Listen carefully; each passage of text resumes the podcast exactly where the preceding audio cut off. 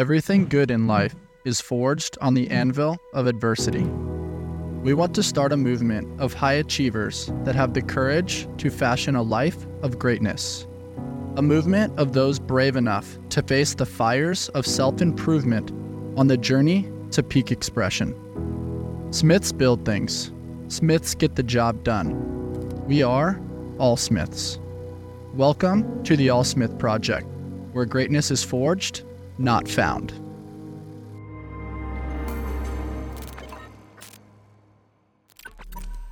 Move fast and break shit.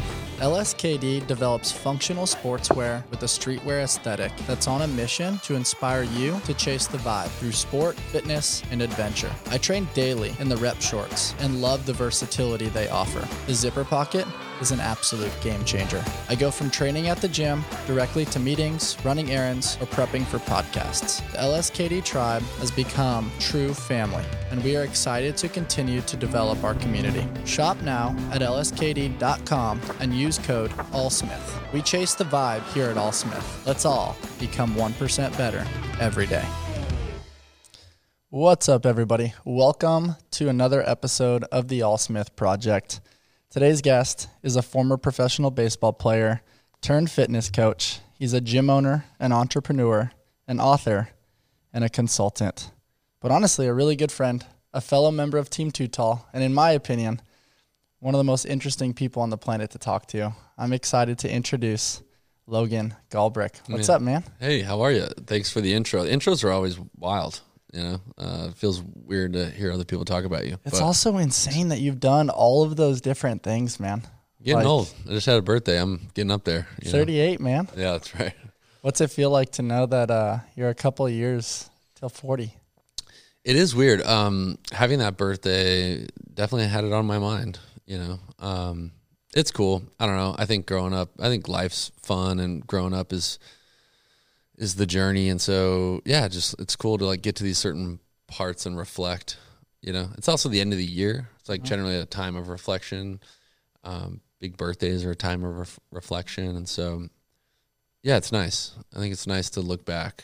It's cool. I recently had a conversation with a buddy, and it was around the concept of like we have deaths and we have rebirths, typically close to every decade, and we just happen to be talking about where we were at 18 versus 28, and then 28 versus like 34, 35. Yeah. Like there's a lot that changes in those in-between moments. And I look back at like 18 to 22, I was a completely different person. Totally. And I briefly mentioned that to you offline today. What does that bring to mind for you? Like where your headspace was back when you were in pursuit of professional baseball versus now being this high-level entrepreneur that's just like trying to spin all the plates all at once?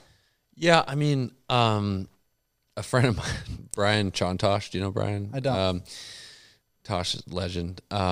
He is a legend for many reasons that we don't have enough terabytes in your podcast technology to talk about, but I'm paraphrasing. He says it very colorfully, like, you know, when I was he had a military background. He's like, when I was new, he's like, I thought I knew everything, and I know for sure I was an idiot. You know? And then I became the next thing, and he's like, I can look back and I know for sure I was an idiot, but at the time I was like, I'm the guy, whatever. And the progression is obvious, and so that obviously means that right now we are subject to that thing.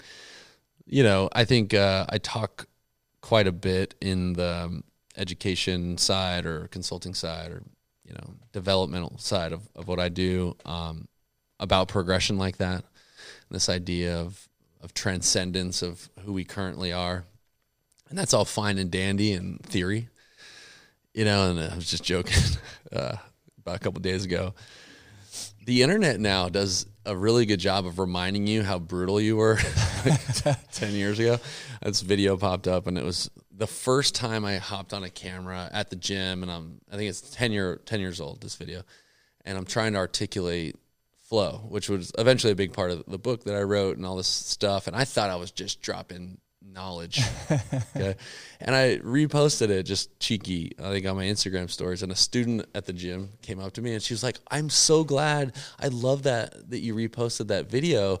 And I'm thinking she's like gassing me up and like saying something nice. She was like, I watched the whole thing, you know, a lot of times, and I have no idea what you were talking about. and she got to the punchline, which is like, I think you are a level 10 out of 10 communicator. I think you communicate as good as anybody I know.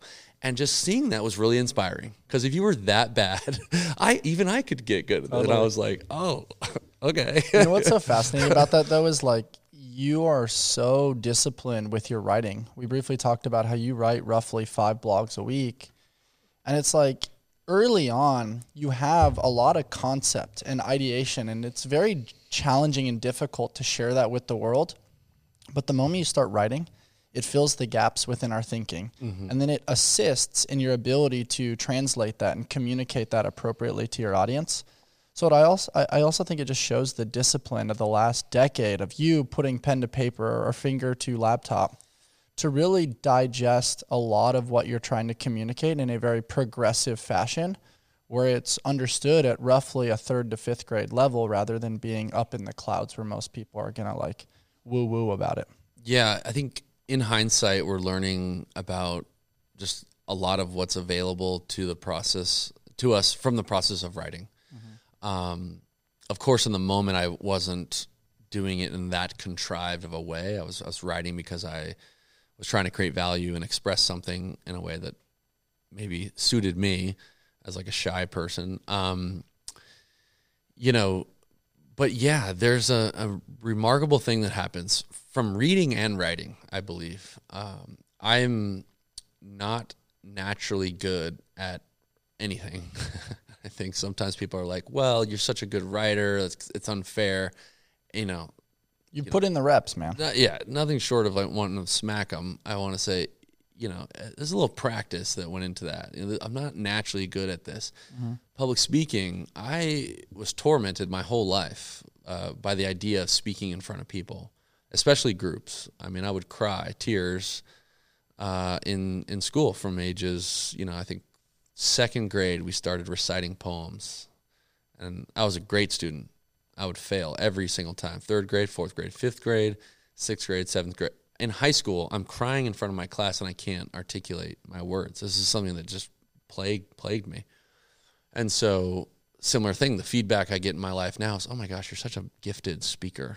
And I just want to be like, you have no idea what you're saying right now. Totally. This is only reps. This is the only thing you're looking at is repetition. And I noticed that reading made me a better speaker and a better writer. Writing, of course, had the same effect. And I don't know whether you're going to publish something or not, that practice does a great job of helping you organize your thoughts in a structured way. And I just want, the last thing I'll say about that is it is so frustrating to many people, like discouraging. And I just want to try to normalize as much as possible. Anybody who you are looking towards that is maybe good at something or better at something than you probably just had a little more willingness to endure that discomfort.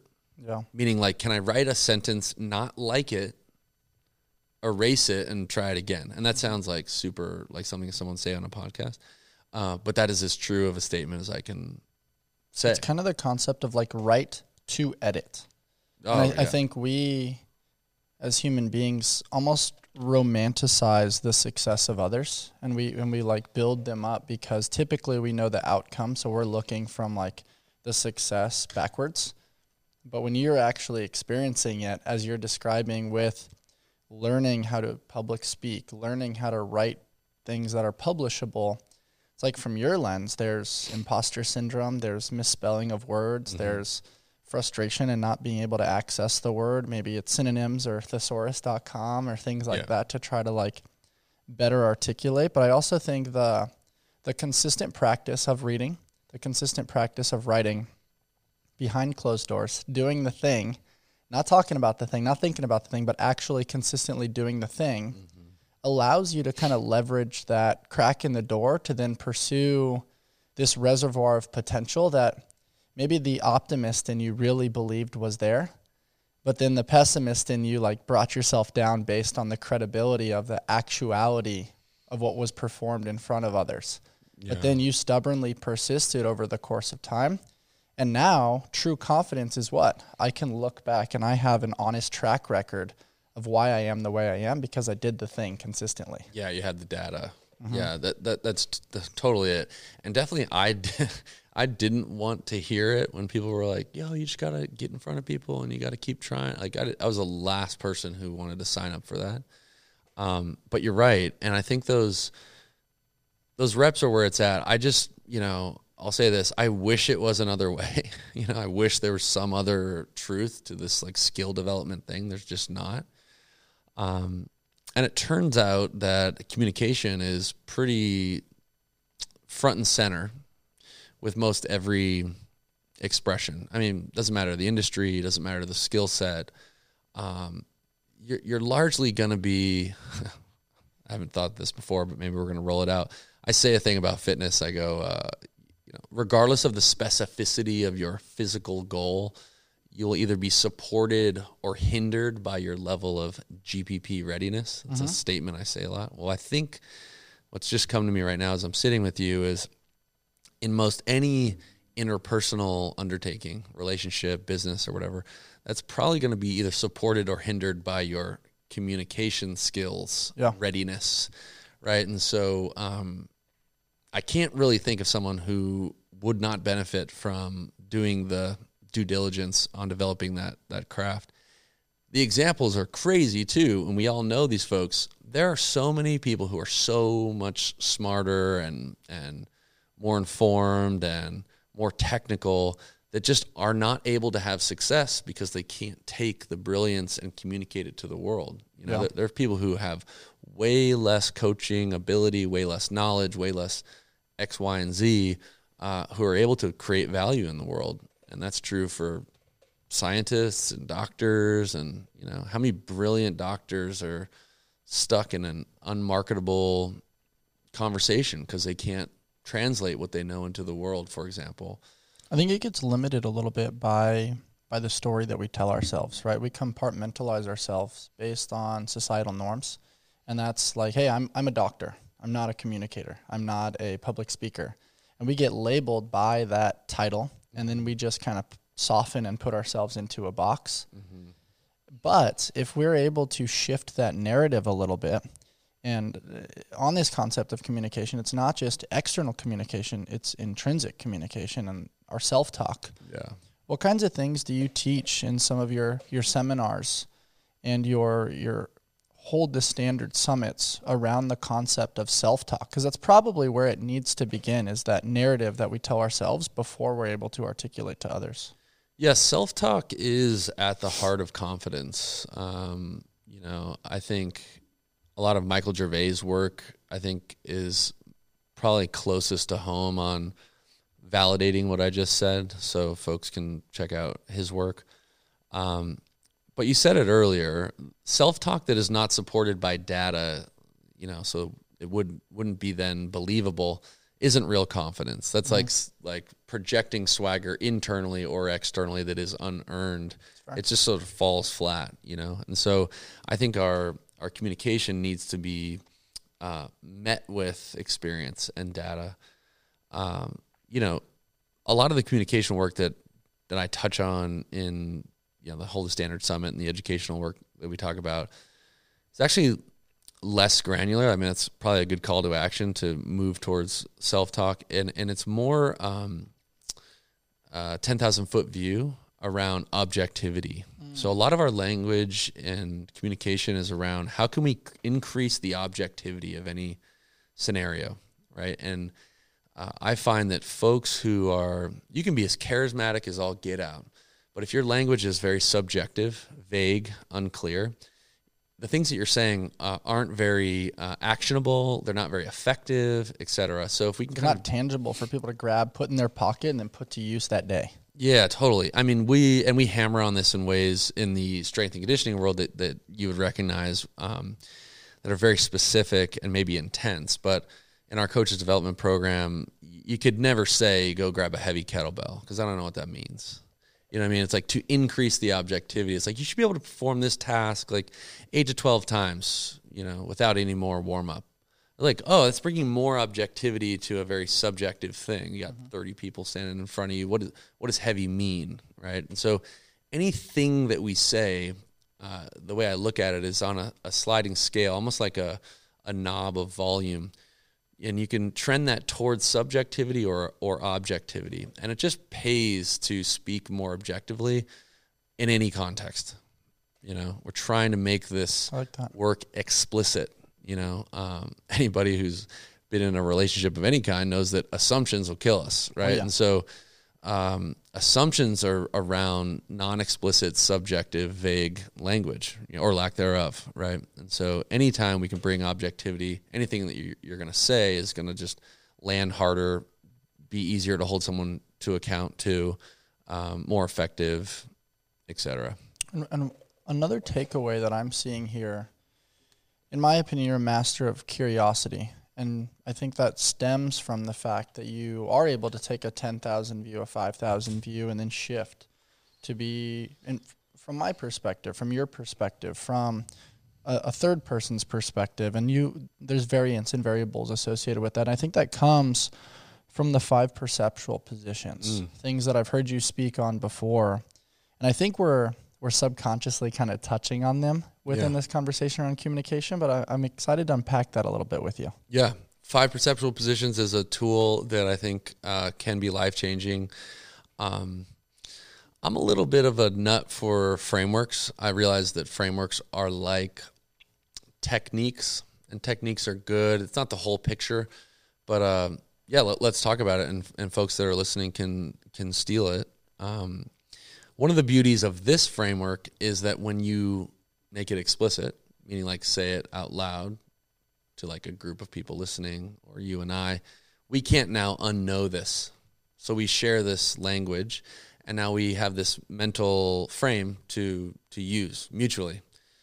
So the framework is valuable if it's in your own head. It's extra valuable if the people around you have it as well, is what I'm trying to say. Yeah, that's really helpful. So there's five perceptual positions. The first position is self. It doesn't take a lot of work to know what's happening there because we spend most of our lives looking through our own two eyes. The second perceptual position is that of other. And this one is way more difficult than you'd imagine to execute, because most people would say, oh yeah, put yourself in their shoes, and that ain't it. It's not me in your shoes at all. It's you in your shoes, right? And so to really embody the perspective of other, I would have to know things that I just don't know. And I know you pretty well, but I would need to know, and I would need to embody your value system, where you came from, how tired you are right now, what's on your mind right now, what's important to you, what's hurting you, what you're desiring, what you're in avoidance of. I would need to embody all of that. Mm-hmm. Not from my perspective looking through your eyes, but from your perspective. And that's the second perceptual position. The third perceptual position is that of other. So we're actually in like the perfect scenario kind of to talk about this, because we're in this studio and just behind me is a glass window. And the person beyond the glass window is in many ways taking on the third perceptual position of other. Mm-hmm. It's like he's here, but not really here. He has this vantage point that is emotionally disconnected from us. And it's sort of like this outsider view. If you were in traffic and you pulled up to a red light and you saw two people on the corner fighting, you have a perspective that is very different than the one person and the other person. Oh, yeah. Right? Very different. I mean, you're not in a threat. You're not like, you know, no one. Maybe they're fighting over money. Your money wasn't taken, right? Or you didn't feel like you deserved to take the money. Whatever the perspective is, you don't have any of that. And you're kind of like having this interesting understanding, this like non-skin-in-the-game perspective. Very helpful to take on this third perceptual position. We're almost done. The fourth one, I think, is very interesting when dealing in teams and organizations specifically. The fourth perceptual position is that of the group. Mm. So it's kind of like if your brand, like the AllSmith brand, had its own desires and value system and personality and wants and fears and needs, what's that perspective? Like that perspective is kind of looking down on us right now, being like, I really want this to be great. I want, you know, Bryce to look good. I want Logan to look good. I want this to sound good. I want like people to hear that, all the needs that it has. And if you can disassociate from your own self, because it isn't you, it's another thing. Mm-hmm. That's the fourth perceptual position. The fifth perceptual position is kind of like the granddaddy of them all. This is that of source, or if you're a religious person, God, you're the person that you worship. You can also take on a perspective that this is the highest expression of humanity, right? It's there's nothing higher than the fifth perceptual position, love, right? God, whatever that may be. And from that perspective, it's even more removed than the car at the red light looking at the two people fighting, you know, because God loves both of them and just wants everybody to be happy, including you in the car, right? Yeah. And so I run us through those five perceptual positions just so you have it, but in any, you know, moment of disagreement, maybe a negotiation of some kind, any real conversation that is in contention especially, you can move through all five perceptual positions and gather a truer truth than any one of those perspectives. Because what we know about even like neuroscience and the way that the brain works is that I'm only taking in a very small amount of the data of what's true around me. My brain is sort of deleting information. I can kind of only really see you. We're in this studio. I'm not really noticing the details of this room over here. There's certain light rays I can't even see. Humans can only hear certain frequencies. We're constantly deleting and omitting certain information. Mm-hmm. Now, if I could add in your perspective, that would be a little bit more. And then his perspective, I could add more. And then somehow this outside top-down view, I could see this for what it was. Maybe I could remember where I am in San Diego right now, and I can remember what the weather's like outside. I don't have any of that perspective right now, mm-hmm. right? And so the best information, the best type of information to make decisions on is the truth. And if you can start from the premise that your perspective is definitely not the truth. Yeah, it's very limited. It's very limited. And it's maybe only part of it. And it's maybe not a great part of it. Now you can aggregate this kind of quality situation. And if you find that there are two people who are kind of butting heads on any particular topic, I challenge those two people to go through that exercise, honestly. And I bet there's a more agreeable footing to step on. I don't know if this is, you know, true. I like to think things through, you know, quite extensively. I think it's true, so we'll throw it out as a theory. I think that your ability as a leader is somehow tethered to how much time you spend in the other four perspectives. Mm-hmm. And if you're spending a lot of time in that first position, your own self position, you're probably not great at this leadership thing. Yeah, that's a very great observation. And you've had, in my opinion, this skill from very early on. One of my favorite stories that you tell that I definitely want to revisit is when you were sitting as a freshman at the University of San Diego, listening to Coach Rich Hill and observing kind of what all is going on within the room. You weren't sure if you were going to go there. There was a few other options that you had in your pursuit of high-level Division I college baseball. And I remember you shared it with me last time where you were walking down the dorms and you started to see the names of some of these guys. You're like, how the hell am I going to get on the field? Mm-hmm. Like some of these guys are 5 stars, 4 stars, very prestigious. And I mean, you can relate that to the now with the nil mm-hmm. and social media and how that just creates a lot more noise and volume associated with how that can impact the five perceptual positions. And then simultaneously, you guys are now sitting in this meeting. Coach Rich Hill is delivering a message. Did I describe that appropriately? Yeah, that's basically it. The only other detail is when I walked down, so you're describing this memory that I shared where I'm walking down the dorm, and my floor was all baseball players. Mm-hmm. And the context is I went to the University of San Diego. By the time I'm there, I'm already committed. So there are no other options at this point. I've given up those other options. I'm here. Yeah. So I've moved into the dorm. And I am an egomaniac in a healthy way at this point in my life, I would say. An egomaniac to support my athletic goals, which is like, I can do anything.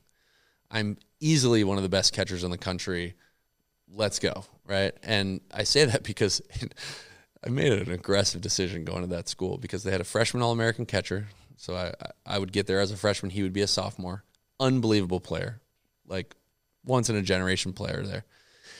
And I thought that was, like, my only competition, which is a ton of competition, okay? And I started walking down this, this dorm hallway. And at the time, of course, I'm an expert on the first and last name of any catcher who's of any stature in the United States of America, okay? And I'm walking down, I'm like, Kevin Hofmackel's here. That's interesting. And then another catcher's name. And then I'm like, what's going on? I'm like, am I ever going to play here? You know? And so there was like this moment of like, oh, it's about to get real, you know? And it worked out. But the follow-up is the rules meeting, which is what you're talking about. And the first team meeting, and Coach Hill comes in. And it's interesting you say that. I recently just retold this story. And I think it might have been the first time I can remember almost like disassociating or at least seeing something from two different perspectives at the same time. Uh-huh. So I'm in the front row, freshman, rattled. I mean, the first year is just stay alive, sympathetic, just reactionary, like don't die. Like, am I going to all my classes? Like, you know, you're just totally overwhelmed. I'm sitting in the front row just trying to do everything right. And it's a rules meeting. So I'm there observing as a player, learning about rules. But as soon as Coach came in, I just recognized what that room was, which was an adult male who feeds his family based on the behavior of us children and our ability to perform at the highest level, is trying to figure out how we will do that.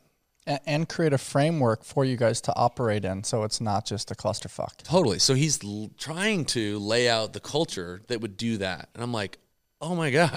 I was like, this is how you run a company, you know? And I remember being like, mental note for later when I'm like 40. The first introduction to your mind of the concept of transferable skills.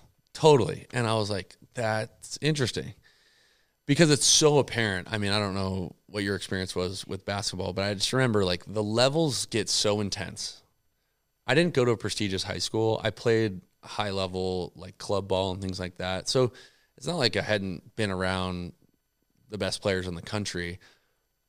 But when you get to – I mean, it's similar from going to middle school to high school. Like, I played varsity as a freshman, and I'm like, well, these are adults, and I don't even know what puberty is. Like, This is a different – thing. Mm-hmm. And it was like that again in college. I got there and I'm like, what is this sport? It's 120 miles an hour. And I like got to slow this game down, and it's so overwhelming. And so just seeing that, I was like, oh, it felt so apparent that at this level you need to win, and you need to win immediately. And I was just like, okay, so we have no facial hair because that will somehow lead to like another half of a win somehow, right? And we're all going to wear our pants a certain way, and we're all going to do certain things at certain times because obviously that would help us win. There's no other thing that matters.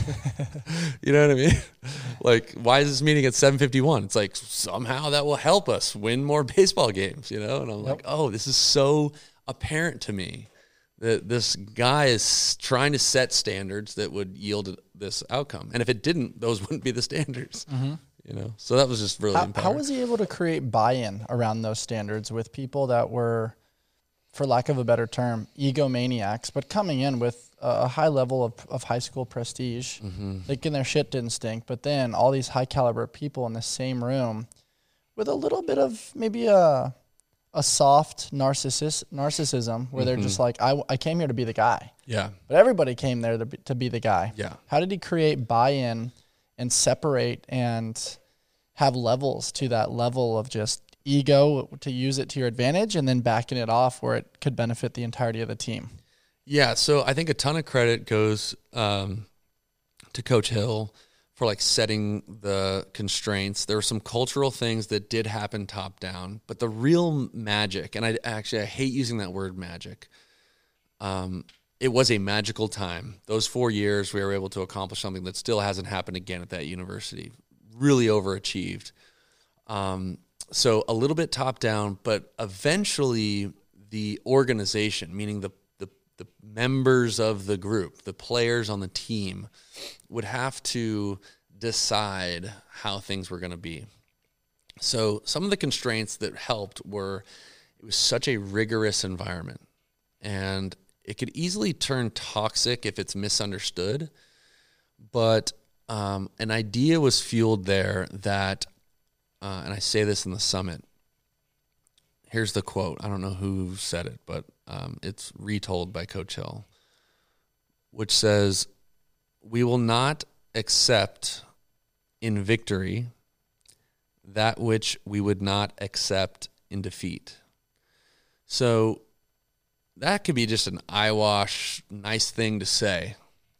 But if you really embody that from a leadership level in the top down, it reverberates through an organization. And what that statement means is that if you take care of the process and the things that are inside of your control and fail, you are safe here. But if you relinquish attention to detail or things that are inside of your control, it doesn't even matter if you win. You have hell to pay. Mm. That is a powerful place to be. Yeah. Because I think we all want the freedom to try our best, which is a vulnerable effort. At the fringe of our ability, that's where failure happens. You know what I mean? Like, I could put you under a 155-pound barbell, and, like, there's no chance you're going to miss that lift. It's like when we get to 95, 105%, there's a chance for some sketchiness. Mm-hmm. That's the vulnerable part. So what is high-level sport? It's a bunch of guys going, or gals going out to the fringe of their ability to see really who's who, mm-hmm. right? If you can create a culture that supports going out to that fringe of your ability, and really ultimately all you're responsible for is the parts that are in your control, you're safe. You're safe to win. You're safe to lose. You're safe to try your best. And that's what this organization is going to support. And so that comes with two sides. One is the freedom and the beauty of what I just said. The other side is that was a ruthless place to be. And the teammates were more ruthless than the coaches. You would get just hammered if you couldn't step in line about the process. You know, if you were a bad weight room guy, that was your net. You're a bad weight room guy. You would be a bad weight room guy, Bryce. Yeah, you would. Yeah, you would cut that. This is the type of chirp that would happen. You know, what do you? This is a real quote. That's 7-Up. Are you drinking 7-Up? How old are you, right? This is the type of environment. And this is where Hold the Standard was born. So gnarly, dude. Right. Yeah, that's strong. Dude, so gnarly. But I say all that story because that was the culture, but there was a shift, and this happened with a bunch of freshmen and sophomores who decided how that culture was going to be. And my sophomore year, we played the University of Texas, who just came back from winning a national championship, number one team in the country. We swept them. Unbelievable feat, and that was the rest was history. And the from the bottom up, the group decided and policed this culture in a way that the coaching staff couldn't even keep up. If you messed up, you'd much more fear the wrath of your teammates than just to play devil's advocate. Let's say hypothetically you did not sweep them. Yeah. Do you think that would have brought about some questioning of the culture? Hey, we're doing this thing, but it's not working. It's not leading to the outcome. I think, it's a fair question. I think that baseball is such a failure-ridden sport. There's so many games. There's so much failure that it would just be like par for the course. You drop a series, you got to find a way to suit up the next day. It's not like football. I mean, I think basketball is probably the feeling you would know better than me. It's probably somewhere in between baseball and football. Mm-hmm. Football is one of these weird sports where you can go undefeated. Yeah. You know what I mean? So you can just like win 10 games and like be the greatest of all time. Baseball, you play basically every day, and your guys' schedule is probably somewhere in the middle. Yeah. Right. And so there's never, this sounds anticlimactic, but there's never that much weight placed on any given single thing. Yeah. You know, that we'd have to find a way to suit up again and do it. I also think it bred a really healthy relationship with failure for you. Yeah. And it's one of those things where I think I spoke about it recently around the concept of just short-term memory. Mm. If you swing at a pitch that you probably shouldn't have swung at, it's like you can't sit there and beat yourself up about it on the next pitch. You got to let it go relatively quick. And you said something along the lines of, in an effort to seek certainty and safety, it can be really dangerous. That's almost like just never swinging. Yeah. Right? Or never taking the shot. Inevitably, that's almost more dangerous than not even trying to participate and be enrolled in the process. The Trident family taught me something really important this last year, that we are all a bundle of stories, both good, bad, and everything in between. All of their cold brews remind their customers that they are part of something bigger than themselves. I start my day with the Sweet Cream Cold Brew as I am prepping my mind and body for fitness, service, coaching, and podcasting. With various locations in San Diego, they offer over 14 nitro cold brews and a variety of specialty drinks. You can find the perfect brew and pair it with one of their treats from the Keto Bakery. You can check them out over at tridentcoffee.com and use code AllSmith to take your coffee experience to the next level. There's this human desire for certainty, and we're a paradox, so it makes a lot of sense, you know. We wouldn't have this strong tenure on the planet if we were just hell bent on uncertainty. You know what I mean? Leave the cave, let's ride, like take chances, you know, like let's fight a lion. However, the other side of that coin is our willingness to be curious is what brought us out of the cave and is what put us on ships, and we ended up exploring the world and puts us on this new frontier of learning and all of that. But our biology is always the older parts of ourselves is always going to want to pull us back to safety. And, you're giving like a very thoughtful sports example, you know, but like a funny example that comes to mind is, I love Spain. I don't know, it's worth mentioning. Spain's great. You should go to Spain if you ever get a chance. I think when I was in LA last, we went to a restaurant that had tapas. Yeah. And that's how I knew you love Spain. Yeah. Like, go to Spain. It's awesome. Spain is awesome in part because the food is excellent. It's one of those places where like bad food is excellent food, you know, like hole in the wall, great. You're just like every culinary experience is just going to be like elevated.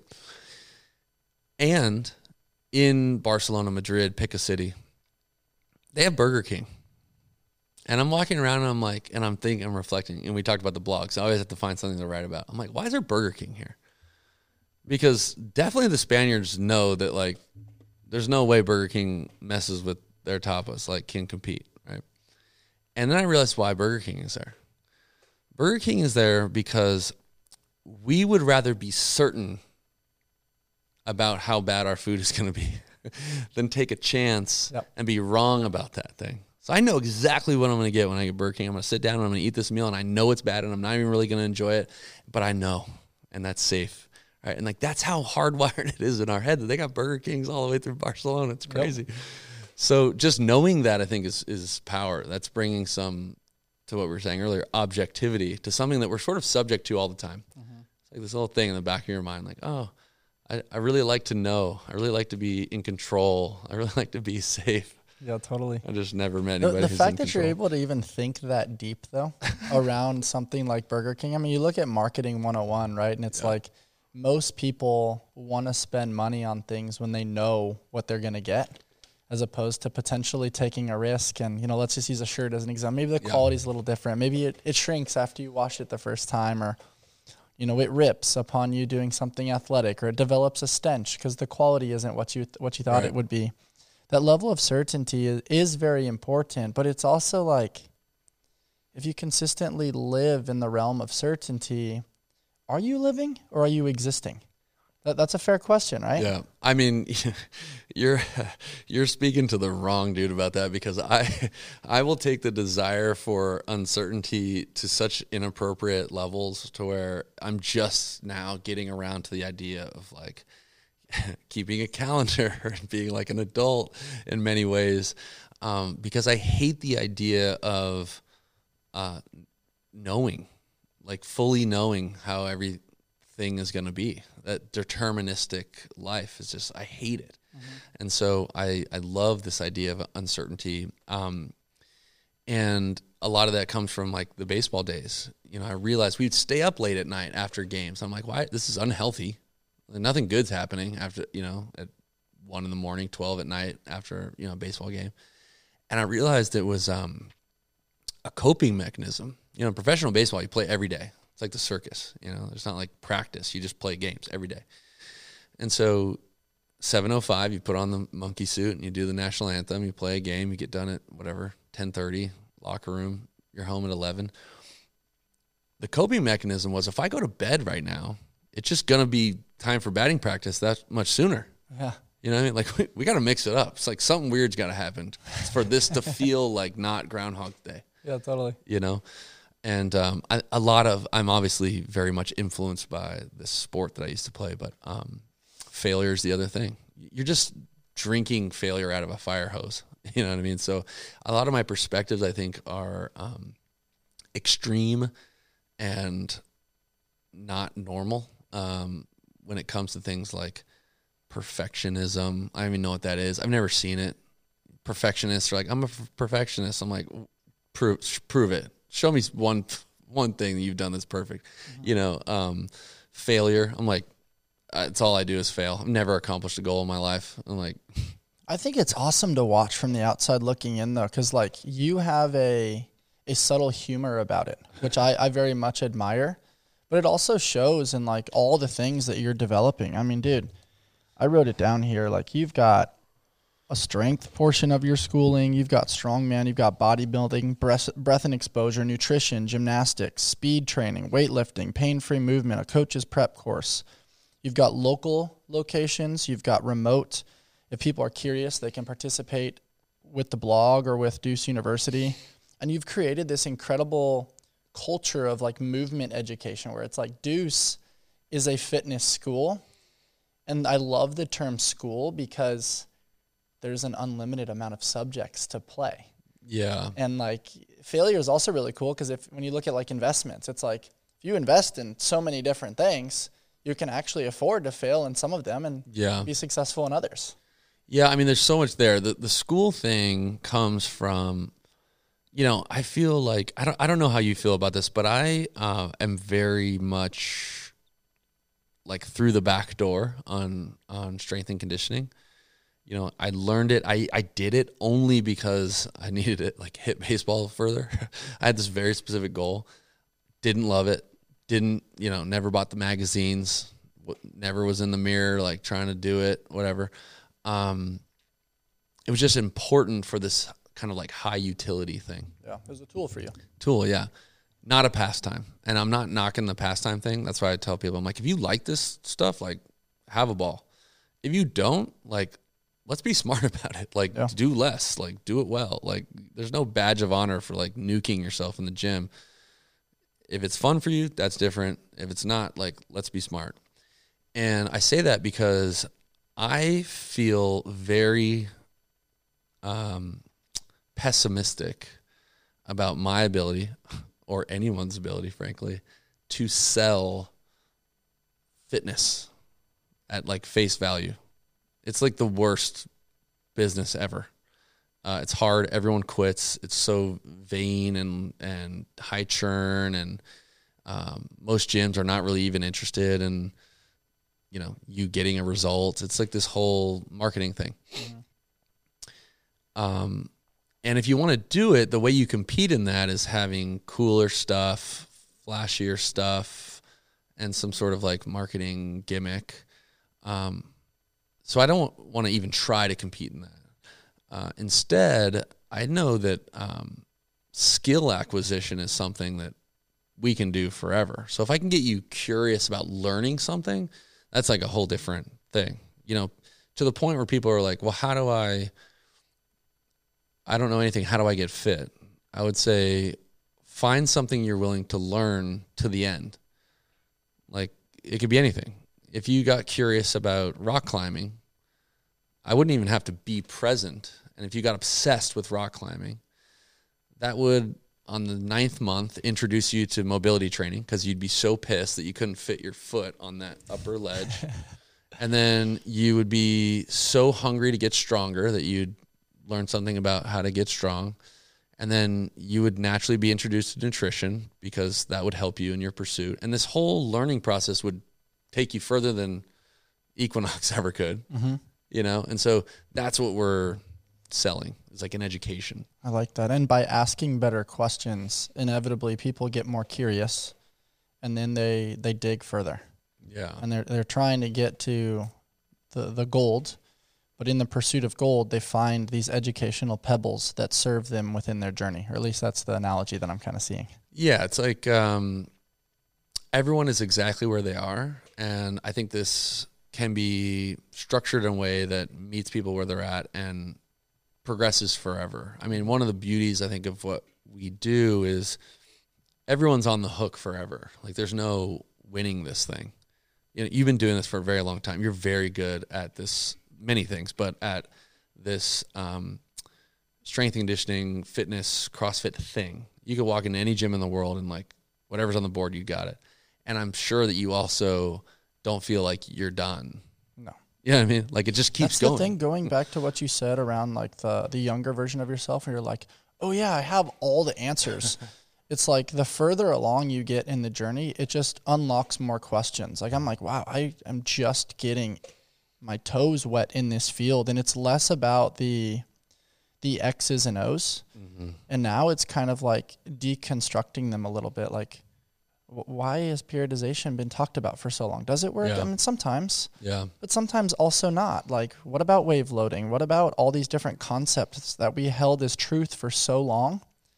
Okay, but the program that works is the one that people will do consistently. Yeah. It can look beautiful on a spreadsheet, but if people don't actually want to do it, it's not super fun. Like, we actually need to find an ulterior motive. And I think the educational pursuit is very honorable because it gets the job done, but it's relative to the specificity of the individual. Totally. Otherwise, everybody would just go back and copy and paste from the OPEX model, which has great exercise physiology, great periodization and progression.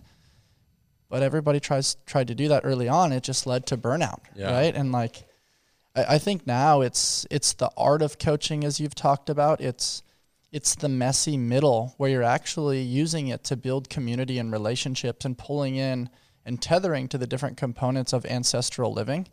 And it's less about the movement and the training and the lifting of things. And honestly, in my opinion, more about the bonding, the grounding, the nervous system regulation. I mean, there's so much stimulus now that it's almost more important to highlight all of these other things. Like you said, you needed that time after baseball games to fuck off a little bit with your teammates and, you know, have a little get together or celebrate or talk smack to each other. And one of my favorite lines is nothing good happens after midnight except for the best shit ever. I've never heard that said. And that so way. It's like, it can be a little dangerous, but it's also like Alan Watts talks about, if you're so focused on the thing, you become so obsessive that, like, you actually lose the 5 perceptual positions. You get narrowed into kind of just like 1, 2, or 3 forest, of them. Yeah. Right. And I actually think what you guys are doing is really cool. But what I'm really curious about is, How do you filter what opportunities to take on, what are worth it, what's not, and then learning how to empower others on your team where they take ownership for something and you can play more of a support role? Because at the end of the day, bandwidth becomes a thing. And no matter how much you upgrade your personal operating system, it's really hard to be a part of everything all the time. Yeah, it's the classic I can, but should I? Is the thing, you know. And I think earlier versions of myself and most of us, younger versions of ourselves, the only filter is, can you? If the answer is yes, then you say yes to it. Ultimately, we have to get to a place of opportunity cost, you know, so everything's a trade-off, right? You sitting here with me for a couple hours means you can't do anything else for these couple hours. So you have to make a choice. Like, am I going to do this or am I going to do something else? Because this is definitely costing you something else. Meals, time to study, time to train, time to do whatever.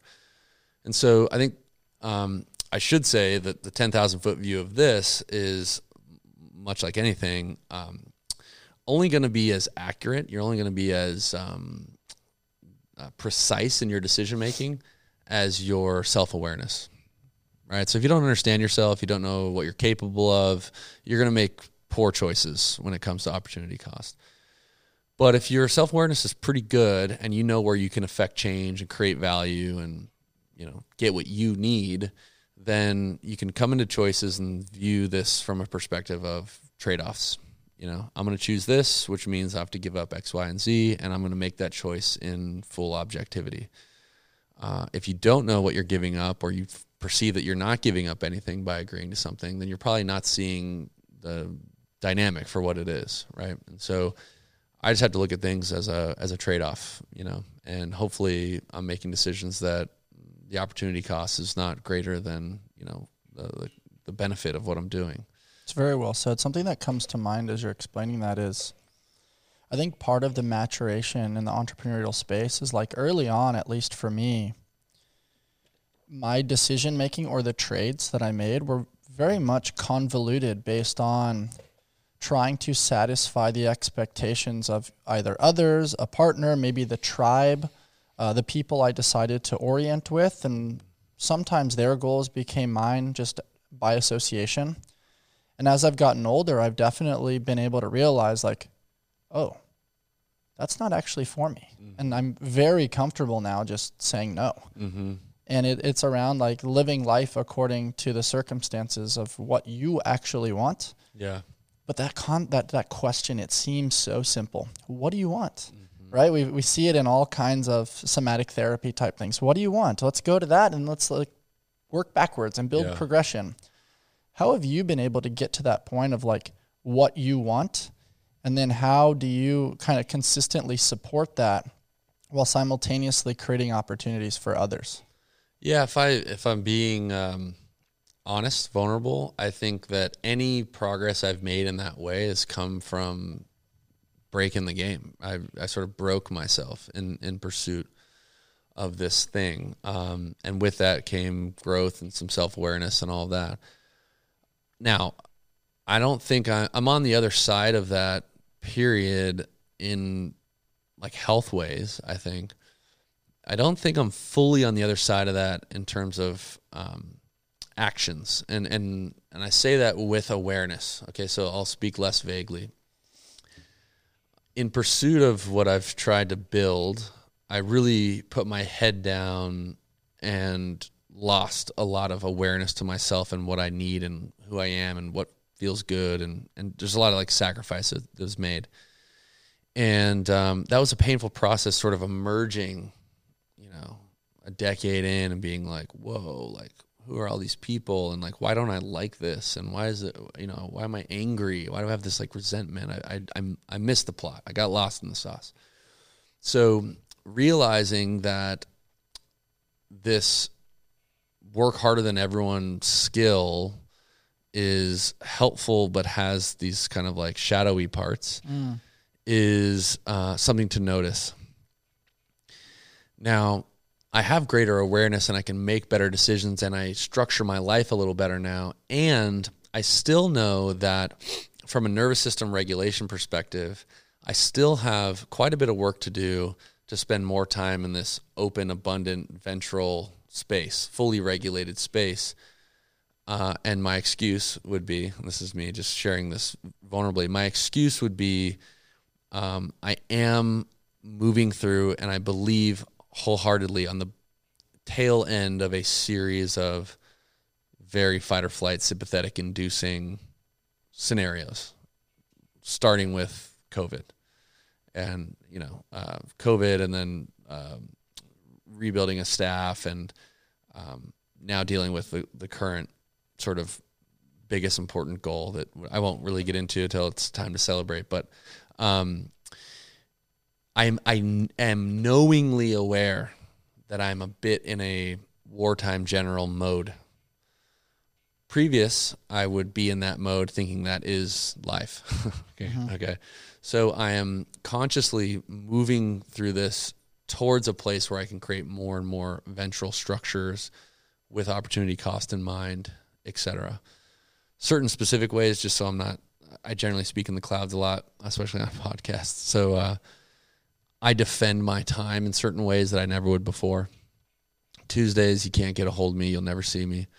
And that's an all-day thing that, like, puts so much gas in my tank that I can run through walls the next 6 days in a row. Certain time-blocking things. So I have a lot of different hats that I wear, I have to shift hats. That's the hardest part, this, like, task switching thing, like consulting strategy on an agency thing, and then, you know, coaching movement, and then coaching coaches, and then designing something, and then writing something, are very different tasks. Oh, yeah. So having buckets that those things happen in, so I can go back to the original skill that made me good at anything, which is that I can focus as well as anybody that I've seen. Now I backdoored myself into a person who doesn't focus at all and just does five things at once, right? And so these are some of the strategies, just to give you something more concrete that I'm sort of working through. I'm definitely seeing it. I appreciate you sharing. Something that comes to mind too, just because you and I both love the concept of transferable skills, and I talk about this often in coaching. The secret sauce is within those transitions, though, right? Like, just creating the time buckets or the time blocking is one thing, and showing up is this cliche concept that's like, oh, just show up and half the battle's done. But who do you show up as? Yeah. What is your strategy kind of to go from, okay, you're talking agency strategy, and now you're getting ready to go coach a strongman class. Mm-hmm. In that in-between, is there something that you do? Like, do you change an outfit? Do you snag a coffee? Do you do 20 burpees? Is there a breath work thing that you do, or is it just like you have the ability to kind of shift gears?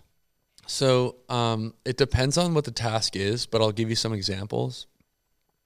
I've noticed that the intensity of the task switch is directly correlated to the length and specificity of the transition. So back when I was writing my book, that was the hardest thing up until that point that I've ever done. And I could task switch pretty good. I could be programming and someone could walk in and I could answer a question about whatever, payroll, and then quickly transition to coaching classes and then hop on a call to do like a salesy kind of thing pretty well. I could not do those things and then immediately start contributing to the manuscript of this book. It's like so gnarly to do that. Yeah, that's tough. So I had to transition, and it started as a bike ride to a place in which I would write. And the bike ride became a way to give up my mental mind share on those other things and then arrive to a place where the sole job was to contribute to this manuscript. And then also important, the bike ride back was time to transition back into the other roles. What was interesting is towards the end of the book, the manuscript got so big, and I'm not good at writing big, long things. Everything I've written was very short up until that point, is I would have to go further and further away. So now I'm in my car. I'm like driving an hour to a place, right? And then towards the end, it wasn't like I planned plane flights to do this, but normal travel of my like consulting work, I would get my best work done on a flight. Oh, wow. Right? It's like the distance needed to be greater. Those are the big examples.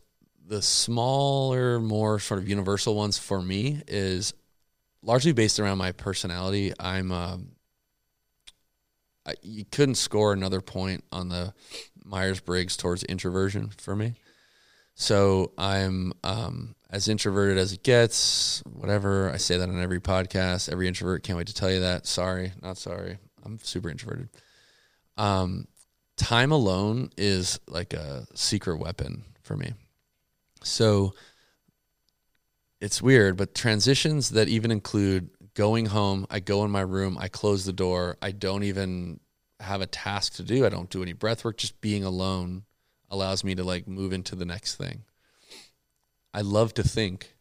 And so if I'm conversing with other people, if I'm around other people, I can't do that. Yeah. Right. And so I find that just a few moments by myself in any capacity is like my secret sauce, so to speak. I definitely relate to that. It took me a while to self-assess and study that over the course of time, but I think it goes back to the lenses you have on the world and your ability to intake. You can feel other people's energy. You can see their movement patterns. You're studying and seeing body language. There's all kinds of input coming in if you are a student of the world. I think sometimes when you're just in the self, it can be a little bit of a strength sometimes because you're actually oblivious to everything else. Totally. However, long term, I think it's actually a huge curse. Yeah. And so it's just fascinating how a lot of these things like intermingle with one another. And I guess my next question is, has the alone time helped you better trust your intuition and your internal compass to help steer the decision-making that you make in your life? Yeah, I think that we had a phrase back when, especially as a freshman, a phrase in college baseball that was slow the game down, you know? Okay, so when things are moving fast, the goal is to like do less, slow the game down so it can come to you rather than just being reactionary. And that's such a life like transferable skill as well. John Wooden 101, be quick, but not in a hurry. That's totally it. So in stillness, or in my case, aloneness and stillness, I feel like I can get clarity. I really struggle cognitively being creative in public, which is like something that has to show up with my job sometimes. So it's like sometimes I close my eyes when I'm in front of people and I'm like talking. That's me searching for like aloneness to think through things. And so, yeah, those times alone is key for decision making, because without them, I don't feel like I can ingest and work through things, So the worst thing I can do is make a decision, an important decision, in a group format. I'm very bad at that. Yeah, right? It's challenging. And so it's just I need to know that about myself and act accordingly, sort of. Put yourself in the right environment to then thrive. And a lot of people are external processors. It's like funny. It's like, and I know that when I'm with them, and I'm different than them, so I'm obviously, I think it's hilarious that they don't even really need me to say anything. They're just thinking out loud and saying, but if I do the one thing and then this will happen if I did it. And I'm just like, okay. It's like a verbal brain dump. Yeah, totally. That allows them to organize the ping pong in their head. I couldn't be more opposite. That would be wasted words, in my opinion. Oh, yeah, that's fascinating. Yeah. Something I'm curious about, we've toggled a little bit back and forth between your time at USD, your time now as a high-level entrepreneur doing so many different things. What's a story that you told yourself early on that's no longer serving you? Well, hopefully I'm not retracing my steps here, but I think the clearest one was I could not have fathomed that this thing that I loved about myself, which was this willingness to grind, so to speak. It's like grind culture got so popular. Like I embraced a certain desire for adversity that I think is totally misguided. I'll give you a more specific story. This is helpful and generally more colorful and memorable for a podcast. Okay, Garnett Avenue. You know what that is? Mm-hmm. Yeah, Pacific Beach. It's where all the bars are. I'm not going to throw my teammates under the bus, but some of my best friends were in the car. And this is the type of culture that we had, just egotistical, looking back, it's not a great attitude to have.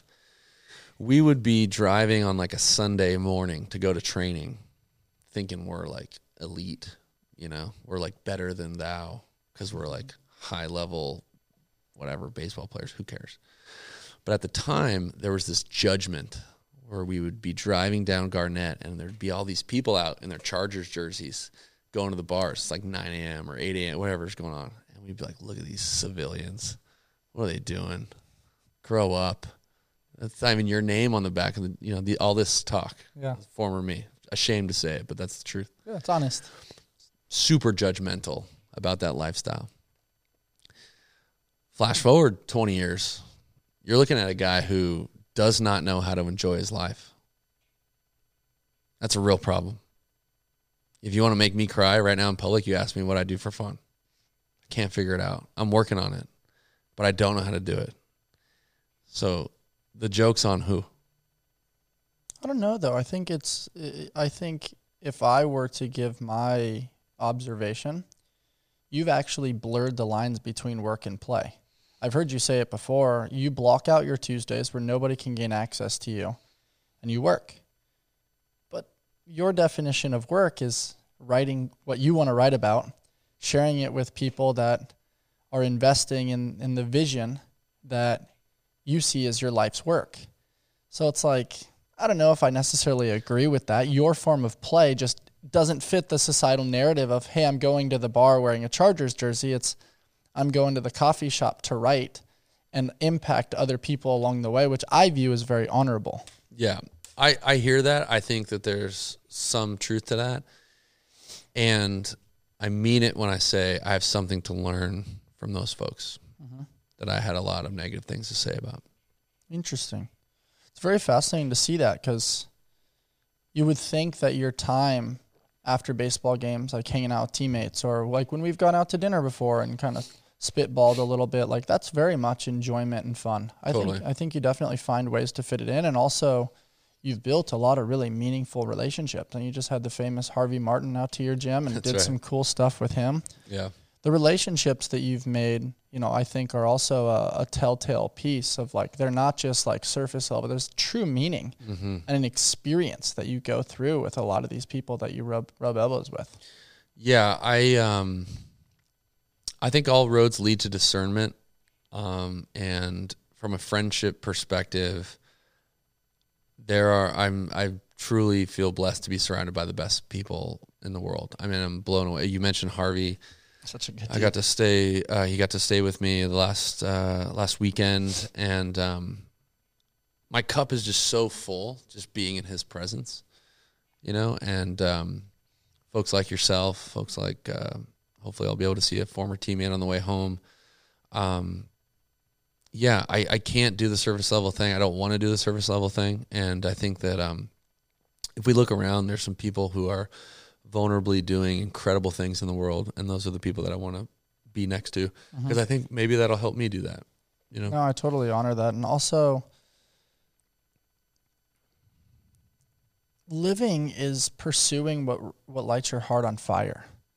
The surface level thing, especially in LA, it feels very transactional. It doesn't feel real, and you can play the game in the beginning, but it gets old. Yeah. And it works until it doesn't work anymore. Yeah. And then inevitably, whether it's emotional pain, physical pain, you can only mask it so much with back squats and pull-ups and work. Yeah. At some point, it's like, what gives me true meaning?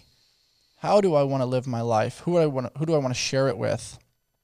And what mistakes am I willing to make to suffer the consequences in pursuit of what really, deep down, is my calling, my intuitive inner voice in the midst of extreme discomfort and loneliness, and then taking those things and thinking, how do I put buoys on these things so they can float to the surface to eventually leave the world better than I found it? Yeah. I think that a genuine best effort has never led me astray, never led me in the wrong direction. You know, so that's the only compass, I think, really. It's like, yeah. What is something you did as a child that you no longer do as an adult? For many, that answer is play. RX Smart Gear allows for your daily workouts to turn into play and exploration. In my training, the Frevo rope gives me access to a versatile rope that I can take with me wherever I go. On the road, at the beach, to the park, or playing at home, RX Smart Gear jump ropes fit my needs. We at AllSmith trust RX Smart Gear. Their gear is always reliable and gives me peace of mind that I will have top-notch equipment to support my health and fitness journey. Hop on over to RX Smart Gear and use the discount code AllSmith to shop their latest cutting-edge gear. Have your gear work with you and not against you. Sounds really cool to be like, oh yeah, seek your edge. But the process of finding the edge is tough. Yeah. I mean, a very surface level analogy is just like hop on a salt bike and just smash it. Yeah. Go as hard as you can and then see where that edge is. Yeah. But that same metaphor can be that deep work that you talk about.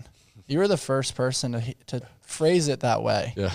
And now, ever since I heard that, I'm like, okay, I'm in pursuit of that. Yeah. Where's the shovel? I have a lot of opinions about that. I'm not sure. from what different lenses your audience will be looking at this from, but let's just say probably a good number of them are getting after it on an assault bike, and you know they know how to suffer in a gym. I think this is maybe controversial. I posed the question, actually. I'll say it this way. I posed the question maybe on Twitter or something, which was, I'll try to say it verbatim. Is it still mental toughness to do another hard workout if there are more pressing personal development issues present? And I think that for some people, yeah, their next edge is, can I show up for myself and be disciplined and throttle myself in a gym and keep going and not quit? Mm-hmm. For you, that is a box you've checked so hard. Mm-hmm. You know what I mean? And, you know, maybe we should keep doing it or whatever. But there's nothing for me to glean that's pressing by pushing a prowler. Mm-hmm. I know that the most important edges for me to explore are these parts of me that are actually scarier and harder than pushing a prowler. Mm-hmm. You know, and I think that that's an interesting next level for a lot of us, you know. That, when you posted that, man, it hit me like a ton of bricks. Yeah. And I think these last couple years, I've deconstructed that in me and a lot with the people in my tribe and my audience. But it very much was really cool because I said it to you briefly offline. You say all these very great things, but I wasn't ready to hear them. Mm. And then I heard that one, and it really was... The metaphor that came to mind was, I feel like this caterpillar inside of the cocoon that's like trying to put the wings out, but is kind of scared to do so. It's painful to do so because that also means that the way I identified as an athlete, which many of you guys identify as an athlete, which we all are to some extent, but when that's where you place your self-worth based on your performance all the time, forever, all of a sudden, if you're going to transcend into that butterfly, that old version of you actually has to die. Yeah. And for the last couple of years, for me and many other people that I was spending my time with, we didn't want to let that go. Mm-hmm. And that my stubborn mind was like, why can't I do both? Yeah. And it's like, it goes back to that question from Chris Voss, or that concept of never split the difference from his book, which is everything is a negotiation. Yeah. If I want to grow into this, the dosage of that is going to have to be less. Yeah. And that's really scary because I know this, I don't know that. Yeah. And when you think about seeking your edge and the fear of uncertainty, what I think about is less about I'm scared of what's over here. More so, I'm scared of letting go of that. Mm. And then becoming the traditional entrepreneur that gets the dad bod, that gives up all these standards, thinking about hold the standard, and then getting to somebody that, okay, maybe we make a ton of money and have great business impact, but then we lose sense of self, right? Like I think there's that Buddhist quote, which is, we live backwards in the sense that we give up our health in pursuit of money. Yep. And then later on, we end up sacrificing our money in pursuit of health. That's right. And so there's so many paradoxes to deconstruct within that. Can I offer you potentially a different way of looking at that? Totally. So this is at the heart of change behavior. I've been obsessed with change behavior and development. I don't claim to know everything, but I've been able to, teach this in some way, shape, or form all around the world. And my obsession comes from the work of people, much further along than I. But a lot of change behavior is held up by sort of what you've just articulated. We have the language would be a hidden competing commitment. Okay, so it sounds less hidden for you in that case where it's like, well, I don't want to give up my physicality for this other thing. And I'll quickly get to the punchline, and we can talk about the details if that's helpful. But the punchline is it's not either or. But as long as you perceive that it's either or, you will never give that up. Mm-hmm. You see what I mean? And so, yes, it's important to look at growth inclusive of loss. Like, what's at stake here? And there will be loss. You know, if I want to emerge to the next level of me, what will I lose? And there will be elements. But any time that your mind starts to reduce a scenario, especially like a highly emotional, high-stakes scenario into like either or, just kind of like take a pause and reinvestigate that, because it might feel very heavy and weighty to you. But from my perspective, and probably from the perspective of people who are listening and watching, I'll speak for everyone. We're not really worried about you losing your fitness. You're going to be just fine. Yeah. You know what I mean? But in your mind, if those are the consequences, of course you will not change. Totally. I'll give you a quick thing for me, which was when I was in my depressive zone, dark zone, my growth had to come from building these reciprocal relationships. You know, how could I set boundaries and feel good around people? And the short story is, in my mind, I was committed to things that you would find very honorable. Mm. No one would blame me.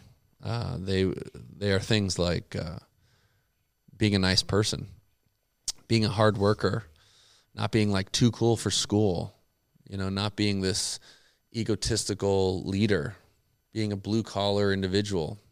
So as long as I'm committed to those things, which I think you would think are generally good things, I think they're generally good things, as long as I believed that I had to give those up to tell people no or not say yes to everything or set boundaries in my life and enjoy my time and things like that, of course I would choose holding on to that than being perceived as a jerk or whatever, right? My mind couldn't see that they could both exist at the same time. And what, through a process that we use all the time in the gym organization, I was able to experiment with that. So you could experiment in ways that maybe you aren't already. I know you're always working on yourself, but you could experiment with, well, how much fitness would you lose to explore this other thing?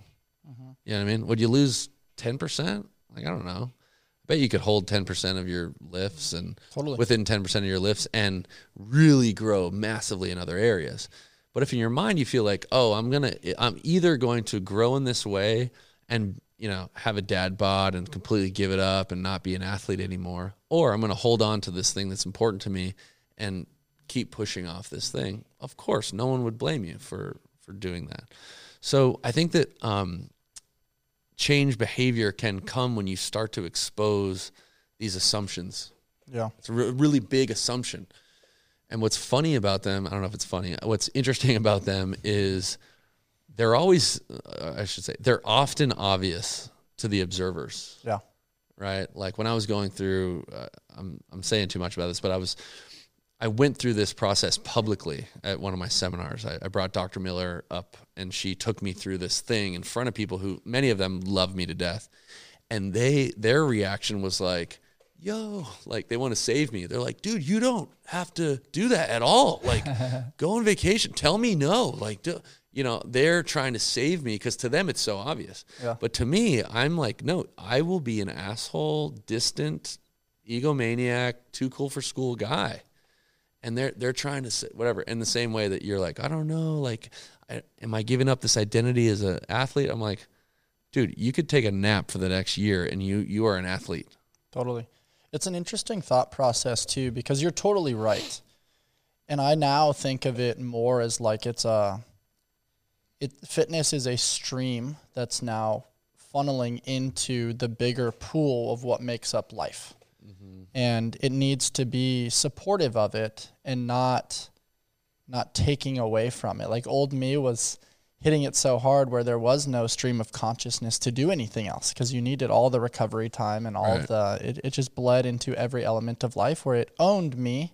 And I've spoken to many former professional athletes that have experienced that, whether it was basketball, swimming, football. A lot of my football buddies, same thing, because of the injuries associated with it. And what's also interesting, since we're around holiday time now, what's so fascinating with a lot of my professional football friends is that they'll go to get-togethers and, like, people don't know what to say to them anymore. Because for the last decade, it was, hey, I saw you on that game on Sunday. That was awesome. Or, and now they see him, they're like, hey. How's the weather? Yeah. And it's like now their conversation, you realize, was so transactional. Mm-hmm. And we see it all the time where it's like you go to a get-together and it's like, hey, what do you do when you meet somebody for the first time? Yeah. And then based on the response, a low-level thinker is now going to try to do the math in their head. Okay, if you do this, this is how much money you make. That's how much respect I'm going to give you. Yeah. And it's like funny to quantify all of these things.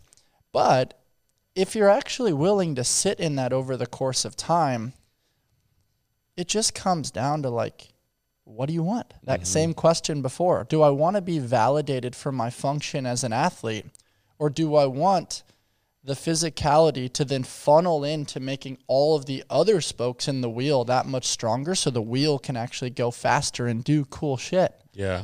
And I think it takes time to go through that. It does take a understanding that it needs to be not a seesaw or a weight scale where, like you said, if you're going to give this up, it's going to be this. It doesn't have to be that. Yeah. I think of it more now as almost like a harmony.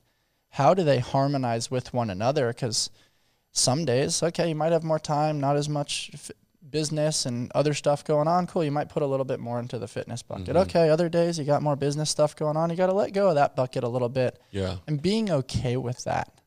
I think that's a really fun way to think about it. And I thought it was really cool, too, that you were willing to put yourself in front of the public eye to unfog your lenses a little bit to gain some personal clarity in the pursuit of moving forward in the right direction. Yeah, I mean, that's like the paradox and the hardest part of growth. Everyone I've ever met says they want it. Growth is like, all right, well, what's tricky about that is we don't really know how, because we can't objectively see ourselves.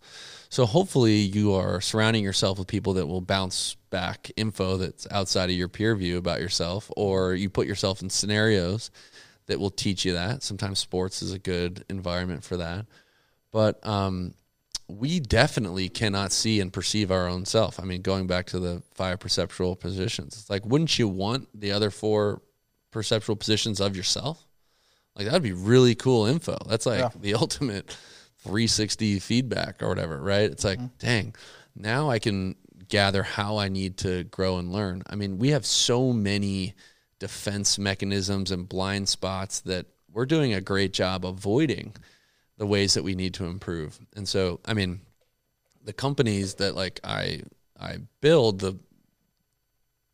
there's one goal to make money, but the other goal of equal importance is development. And so the way that we set it up is this environment of feedback. You know, it's like, in order for us to work together, I have to hear from you the stuff that I don't see about myself and the way that I act and the way that I can grow and the way that I can improve, because there's no possible way that I'd be able to see that in myself. What's scary is moving through life without having any of those mirrors and then being subject to the blind spots that you'd be subject to, and we have to like create those in many ways. When it comes to feedback, I've heard you talk often around the importance of negative feedback and how valuable it is. And negative, not carrying a negative connotation, but just like definitely being in the category of like not always feeling good. Yeah. And sometimes that's hard to receive for somebody that's more of a positive reinforcement person. Totally. And how do you guys kind of decipher around meeting people where they're at, making sure they're getting the appropriate information that they need? Because those blind spots can be scary. And if there has been a track record of success, it's almost like if it ain't broke, don't fix it. And you get that pushback. But then you and I both know the guy that goes from A to B, a certain set of framework will work. But if you're trying to go from B to C, you're probably going to need an upgraded or newer framework. Yeah, I'm firmly of the belief that negative feedback is the source of growth. Disconfirming information, I think, is the best way to say that, because it's not just verbal negative feedback. If you had an experience that gave you information that disconfirmed your worldview, okay, so we could think of maybe a quick, silly example. Let's say you were saluting the CrossFit flag so hard in 2014 that if someone mentioned to you the use of accessory work, you'd be like, "No, bro, we don't isolate a hamstring. Get out of here." Yeah, because that was your dogma. That was the frame in which you saw the world. And then a CrossFit Games champion would come around and be like, "Yeah, I really got after these, glute ham raises and did some bodybuilding on the side, and it really supported my ability to tolerate a week of CrossFit Games competition." You would have to either make that person wrong or then include that into your worldview. It would break your frame and grow your frame. And, that's a less painful example. It's not someone telling you about your personality traits or your behavior, but that is disconfirming information. And so I usually articulate this very clearly just to make it clear. If I told you everything that you already knew, let's just say I told you 1,000 things right now. If I printed out 1,000 things that you already believe to be true and I just read them back to you right now, you wouldn't leave this room different. You would be the same. But if I included things in there that changed or broke or challenged your perspective, there's a chance for change, growth, right? And that is the premise for why this disconfirming information is important. It's funny that you mentioned, and many people do this, like, well, it's negative feedback, but it's not like negative in the sense of and people all the time want to, they raise their hand in the back of the room. Can we call it like constructive criticism? And I'm like, call it whatever you want. It's not positive. Mm-hmm. Okay. And the fact that we are so ready to be like, oh, but it's not, is why it's so hard. We curate this information out of our language. Most low-performance workers and organizations exchange information that is vague, slants towards the positive, and we withhold the harder negative elements of what we do. I mean, anyone who's listening that has a real job, think about an employee or someone that you work with. And when I say this sentence, let's say the person is name's Gary. I always pick Gary as the made-up name. Sorry to all the Garys out there. If we worked with Gary and I said to you, dude, Gary was going classic Gary yesterday. Okay, that statement is me sharing a gripe about Gary's, let's say, dysfunction in the workplace. I say that sentence, you know exactly what I mean. And every other employee knows exactly what we mean. But we never tell Gary. Mm. You see what I'm saying? Yeah. And Gary is forever beholden to this growth edge that maybe is in his peer view or maybe not, but we are in full knowledge of this elephant in the room, but not able to articulate it. Better teams articulate that because they know that's the juice for growth, mm-hmm. right? And so, yes, it doesn't feel good. Growth doesn't feel good. But to answer your question, the way we do that is through a specific rite of passage. So generally the best teams in the world, in my opinion, have a rite of passage that is either explicit or implicit. We have an explicit one, which is called coaches prep. Just long, annoying. You can get a job at every other gym before this one. It's generally like painful, not really, but like psychologically challenging, and delays gratification. And anyone who goes through this process, we know has a higher level of willingness and more trust is in the system than if they didn't, right? In the same way that if I think about any of your basketball teams, if they just pulled someone from the audience at halftime and brought them into the locker room and put a jersey on, you guys would be like, no. Like, I don't even care if he's good. Like, what? Who are you? Mm-hmm. You're not on this team. You didn't go through our thing. You're not a part of this thing. And when you have unique levels of trust and willingness, you have the stage is at least set to share that information. You know, a lot of the reasons why people don't give feedback, because it's hard. And it's generally not worth it. All right, if you don't have trust in the system, or you don't have extra willingness to like do that hard conversation, you won't. And most people don't. And that creates an environment where teams, not only will they not get better, they can't get better. Mm-hmm. And so we try to remove that by bringing this explicit conversation around, oh, this whole thing is going to run based on our love and obsession for negative feedback. Yeah. I think that's a very, very valuable skill to have in the workplace for sure. How do you curate it over the course of time, right? Like you're doing a great job with development, it sounds like. But you and I have heard it time and time again within the fitness industry, like growth potential becomes very challenging. Mm-hmm. And simultaneously with that, when you become a high performer in the fitness space, you eventually hit a ceiling based on the hours in the day, the amount of people you can see. Now things are evolving where you can have an online presence. And then obviously there's entrepreneurial endeavors and products and things that kind of grow, or branches that grow from that foundation. But Simon Sinek talks about it all the time. Like if you're a high performer in the workplace, who do you then look to for mentorship and growth? Because, okay, maybe you're developing the skills, but is that adding to monetary growth, impact growth? Do you feel valued and appreciated?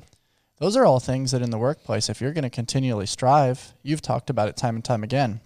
You don't want to make the same money in 2024 that you made in 2023. Yeah.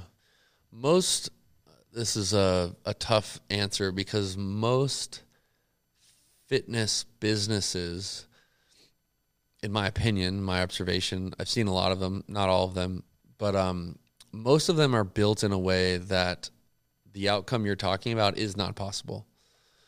I've still never seen a person paid by the class who's making a salaried living wage of one of fulfillment, one with like unlimited top end potential, because you're trading time for money. Mm-hmm. Dr. Sean Pastuch just said that. I had him on a couple weeks ago. Yeah. Sean's plugged into that too. And I think that, you can design this in a way that has unlimited top end potential, but it's rare. I believe that we've done that. And maybe others have as well. I'll just give my opinion rather than try to speak universally here. I believe that the way forward is through a model of shared leadership.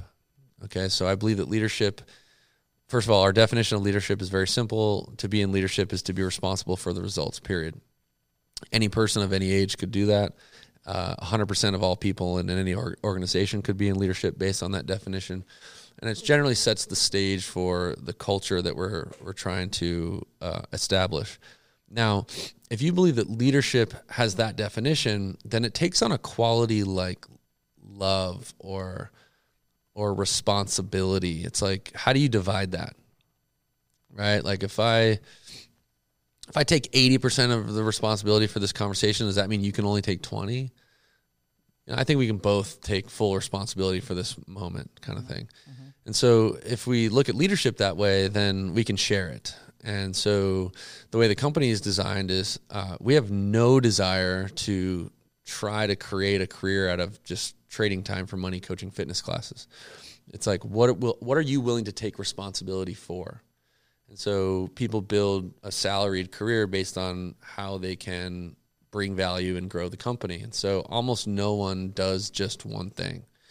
And through that perspective, we share a percentage of revenue, and people can do unlimited things there. I mean, they can even open their own gym under this. It's endless of what they can do. It's a very cool team framework too, where it's like everybody's kind of leaning on somebody else that may have a little bit more expertise in one arena and helping, and kind of just like there's a lot of push-pull, sounds like. Yeah, and you can't ever just say, hey, like, I'm off the clock. Yeah. It's just not a thing that you can do. It's just not how we work. Everybody, there's a responsible party, a responsible individual for every single thing that occurs in the company.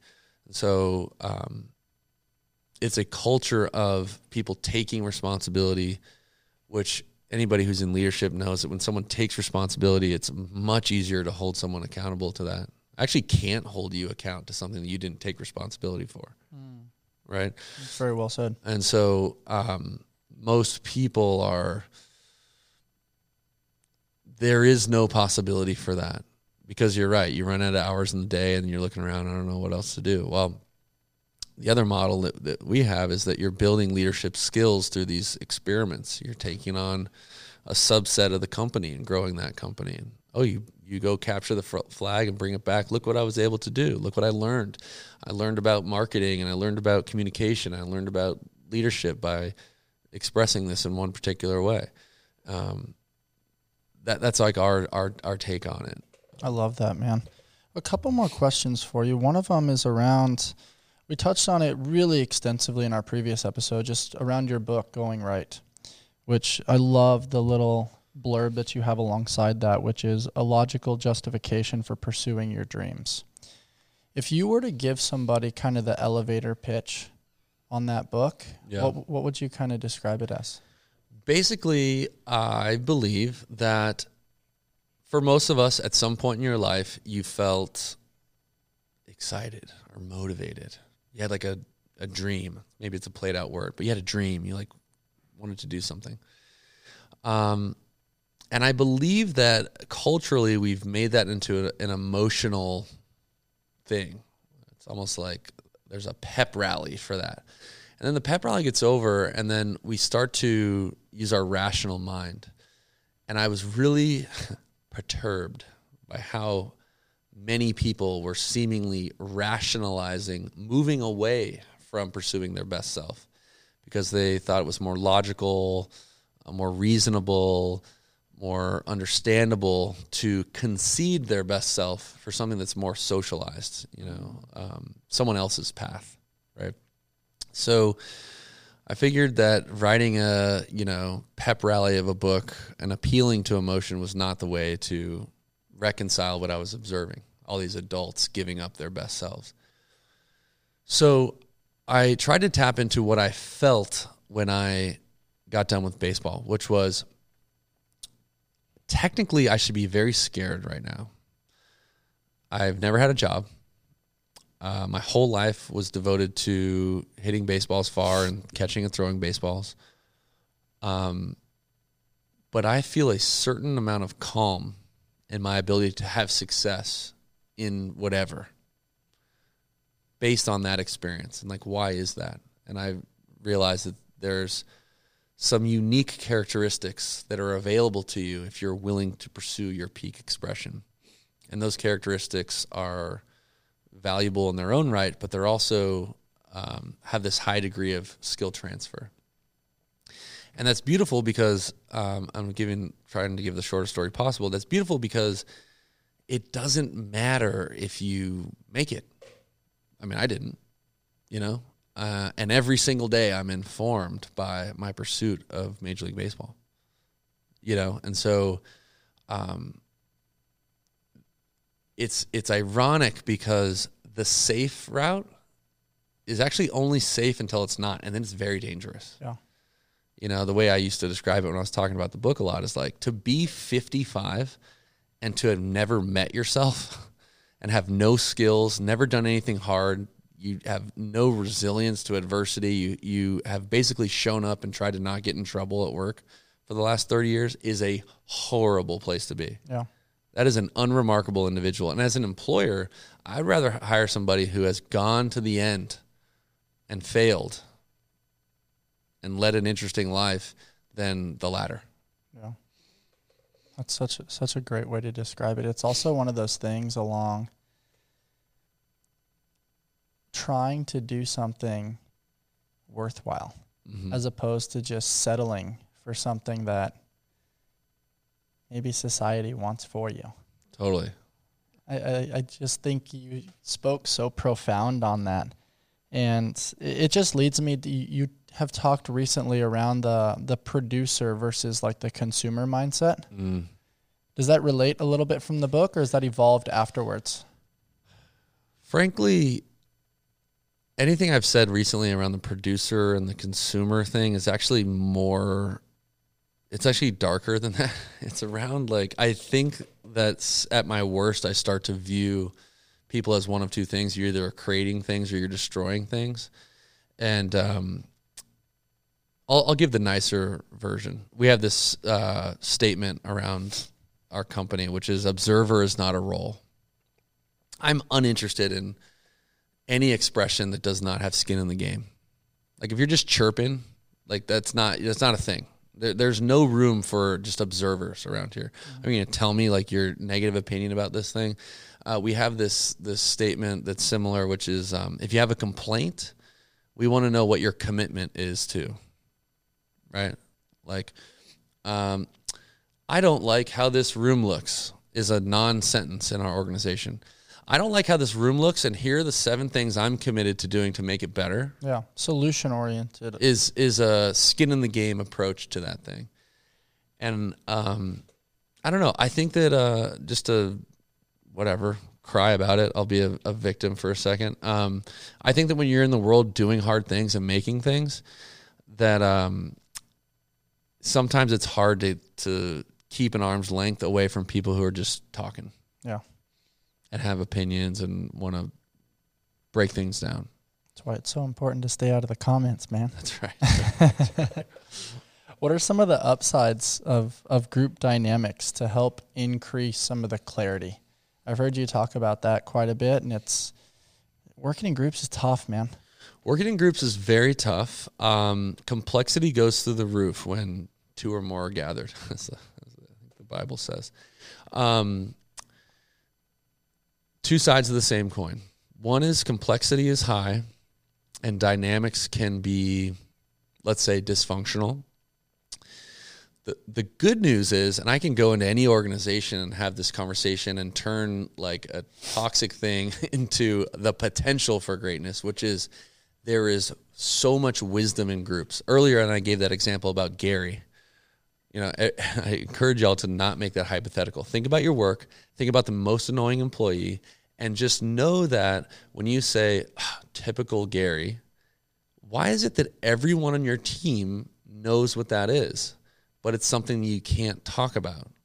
It's that is the dysfunction of the team. I use this framework, not mine, someone else's, the 4 conversations that every group is having. And this will bring light to your question. Every team in history, every company, every family, you could even say, is having 4 conversations. The first conversation is the explicit one.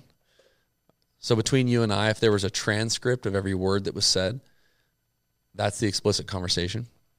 The second conversation is the conversation that can only happen before the conversation.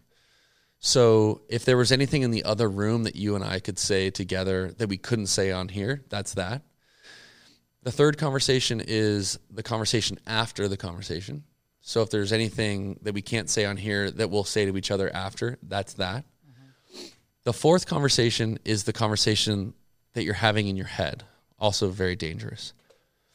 There's so much wisdom in 2, 3, and 4 inside of any team, family, group that if they were to be made explicit, there's unbelievable opportunity for change. Like Gary would know that he's dysfunctional as all get out. Mm-hmm. And we'd have a chance to change that. It would be an uncomfortable conversation. But like literally everyone knows this is a problem. We're just not telling him. Those elephants in the room, when made explicit, have the chance for greatness, any team. Yeah, absolutely. And we can all think back to, you might be in it right now, a team that you're on that's like going through something. Everyone knows. Like the things that you can't talk about in a team are known by everyone. Why can't we talk about them? Yeah. You know, that's the signature of an elephant in the room. Mm-hmm. So in group dynamics, I view this from a leadership perspective as, I say, like building a container. It's like how well can you curate the container to do this type of human being interacting? Yeah. And if you can't talk about conversations 2, 3, and 4, probably there's a lack of trust and or willingness in the system. That's how I would look at it. Yeah, that's very, very well articulated. I've heard it time and time again. The most successful people are comfortable having the uncomfortable conversations. And typically, everything that you want is on the other side of the shit that you're avoiding. Yeah. And it's so powerful to sit there and think about it. What is the best advice that you have ever received? Oh, man.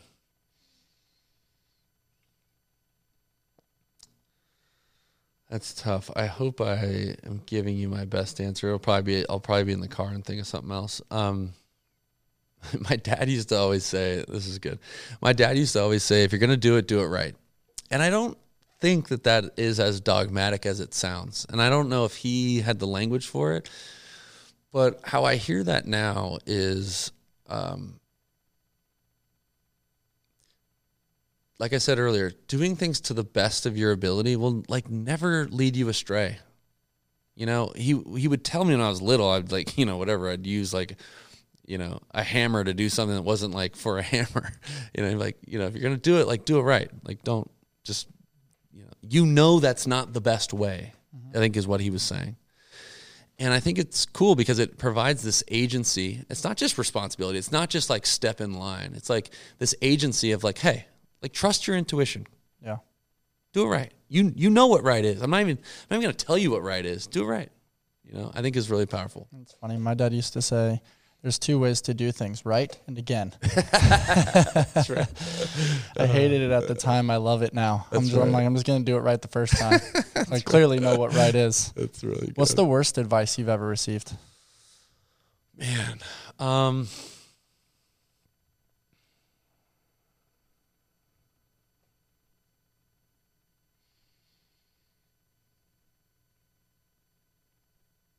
I think there's a lot of projection. I think everyone is projecting onto us themselves. So if it sounds like they're talking to you, they're kind of talking about themselves. And I got a lot of advice to reconsider what I really wanted to do. I talk about this in maybe an overly dramatic way. It's true, but it's helpful to use the same people as an example. But when I wanted to at a very young age be a Major League Baseball player, you get asked the question, what do you want to be when you grow up? That was my answer. But a lot of people wouldn't let me walk away yet. They'd be like, well, okay, but what's the other one? And I would just have to come up with an answer, like an architect. Can I leave now?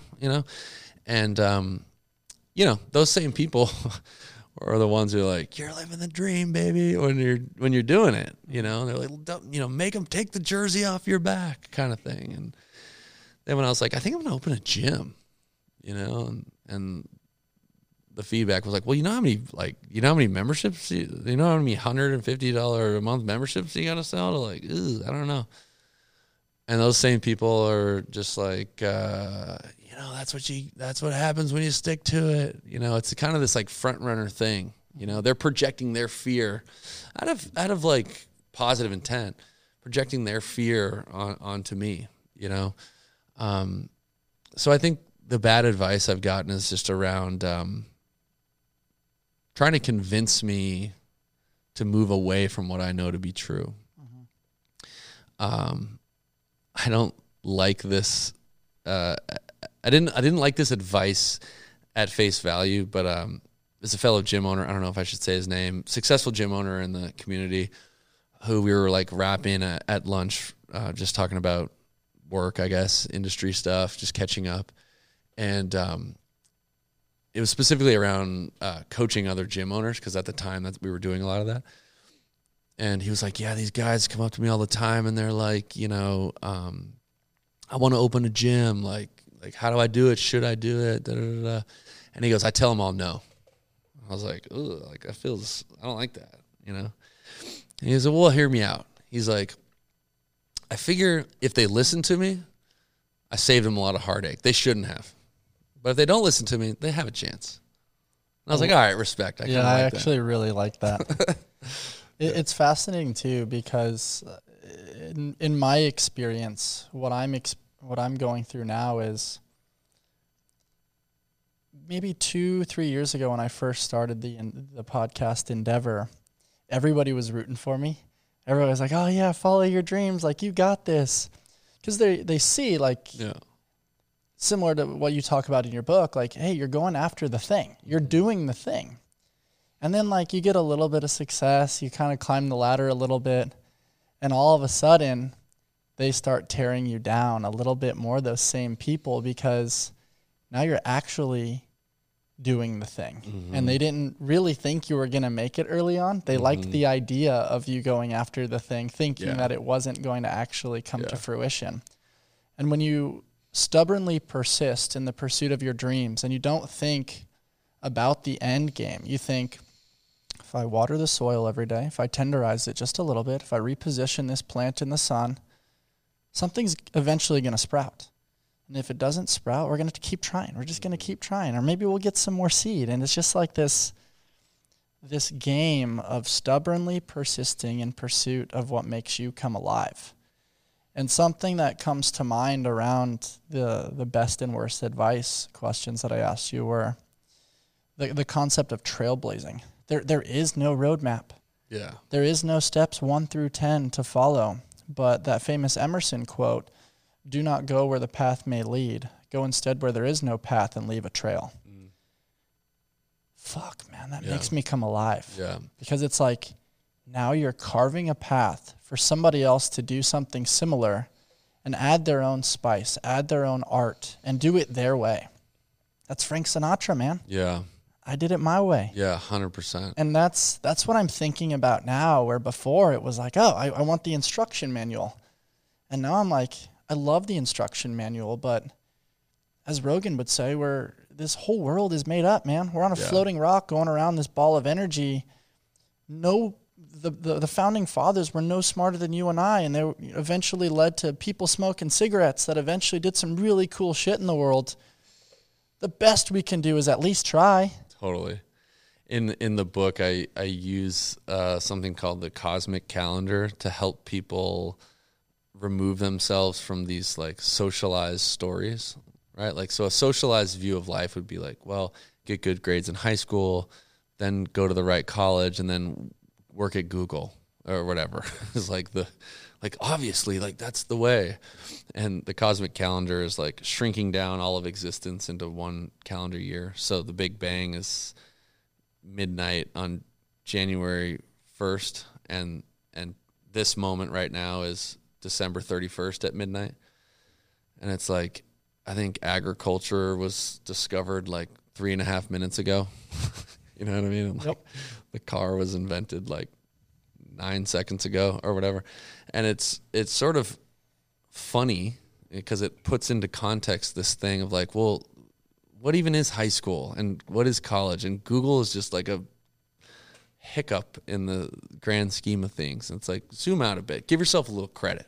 Mm-hmm. You know what I mean? Like, you're not, I did that for baseball. Like, what even is baseball? It's a bunch of idiots, chasing a leather ball around a park. That was invented like, 100 years ago. This is nothing. This is all made up, mm-hmm. And so it would be a coincidence if you're destined to follow something that like 11 other dudes did before. Like, what? Like, yeah. Why would that be the case? And one of my favorite things about you, Logan, is you really redefine what's possible. Oh, you're not one guy. When you go to the dinner party and people ask, like, you probably throw out gym owner or entrepreneur of some sort because it's easy. But there's layers to you, man. And I think there's layers to most individuals in the world. And one of my favorite things to think about is at the time before cars were invented, the question was brought up like, hey, like, what do you think is the next iteration of transportation? And the answer was always faster horses. Yeah. And it's like, you started a gym. The perception was, oh yeah, bodybuilding, bro, cover of magazines, like, let's pursue peak performance and all these things.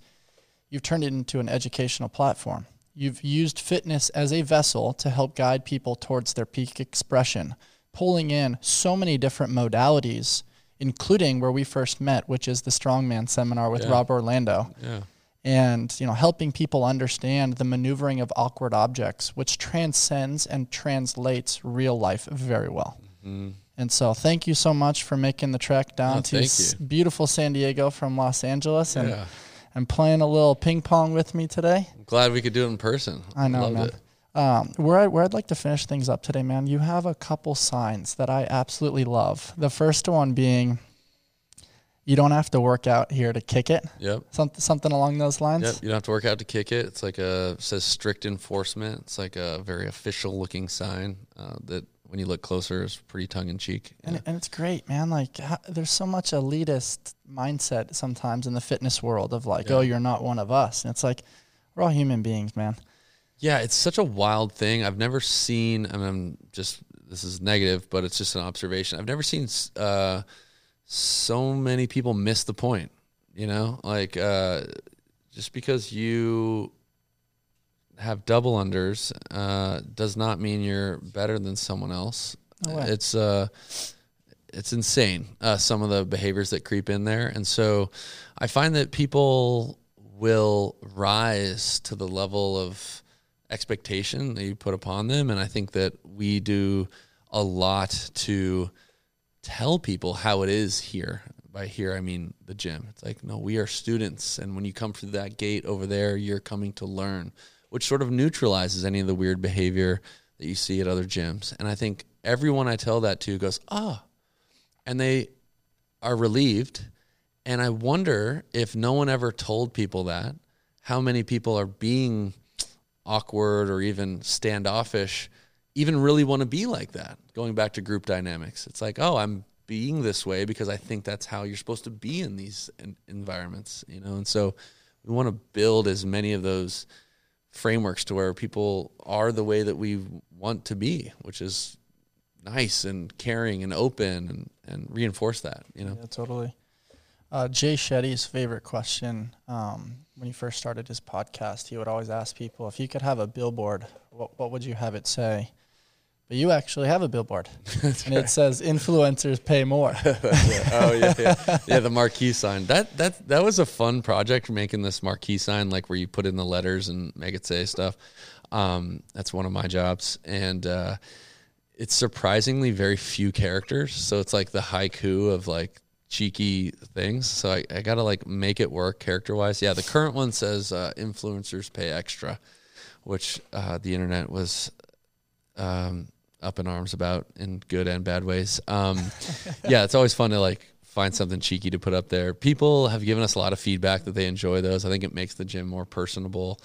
You know, sometimes it's like we're right on Lincoln Boulevard. There's like 50,000 cars drive by a day. A lot of them are in traffic. I mean, one time just said traffic, am I right? And like people were calling in like, you guys are hilarious. So it's fun. Yeah. You're killing it, man. Yeah. Your ability to blend art into the world of health and fitness is super cool. Your merch is kicking ass. And where can people find you guys, man? Yeah. DeuceGym.com. If you go DeuceGym.com/university, that's where all the education's at. You can get CEUs from CrossFit in there, which is cool. You can find me at Functional Coach on Instagram and Twitter. Not on Tuesdays, though. Yeah, not on Tuesdays. I'll get back to you later. Yeah, and then the book's on Amazon, Going Right. You think we'll see another book in the coming years? I used to like throw up a little bit in my mouth when people asked me that. Probably. Not immediately, but probably. Yeah, I think I'll dip my toe back in.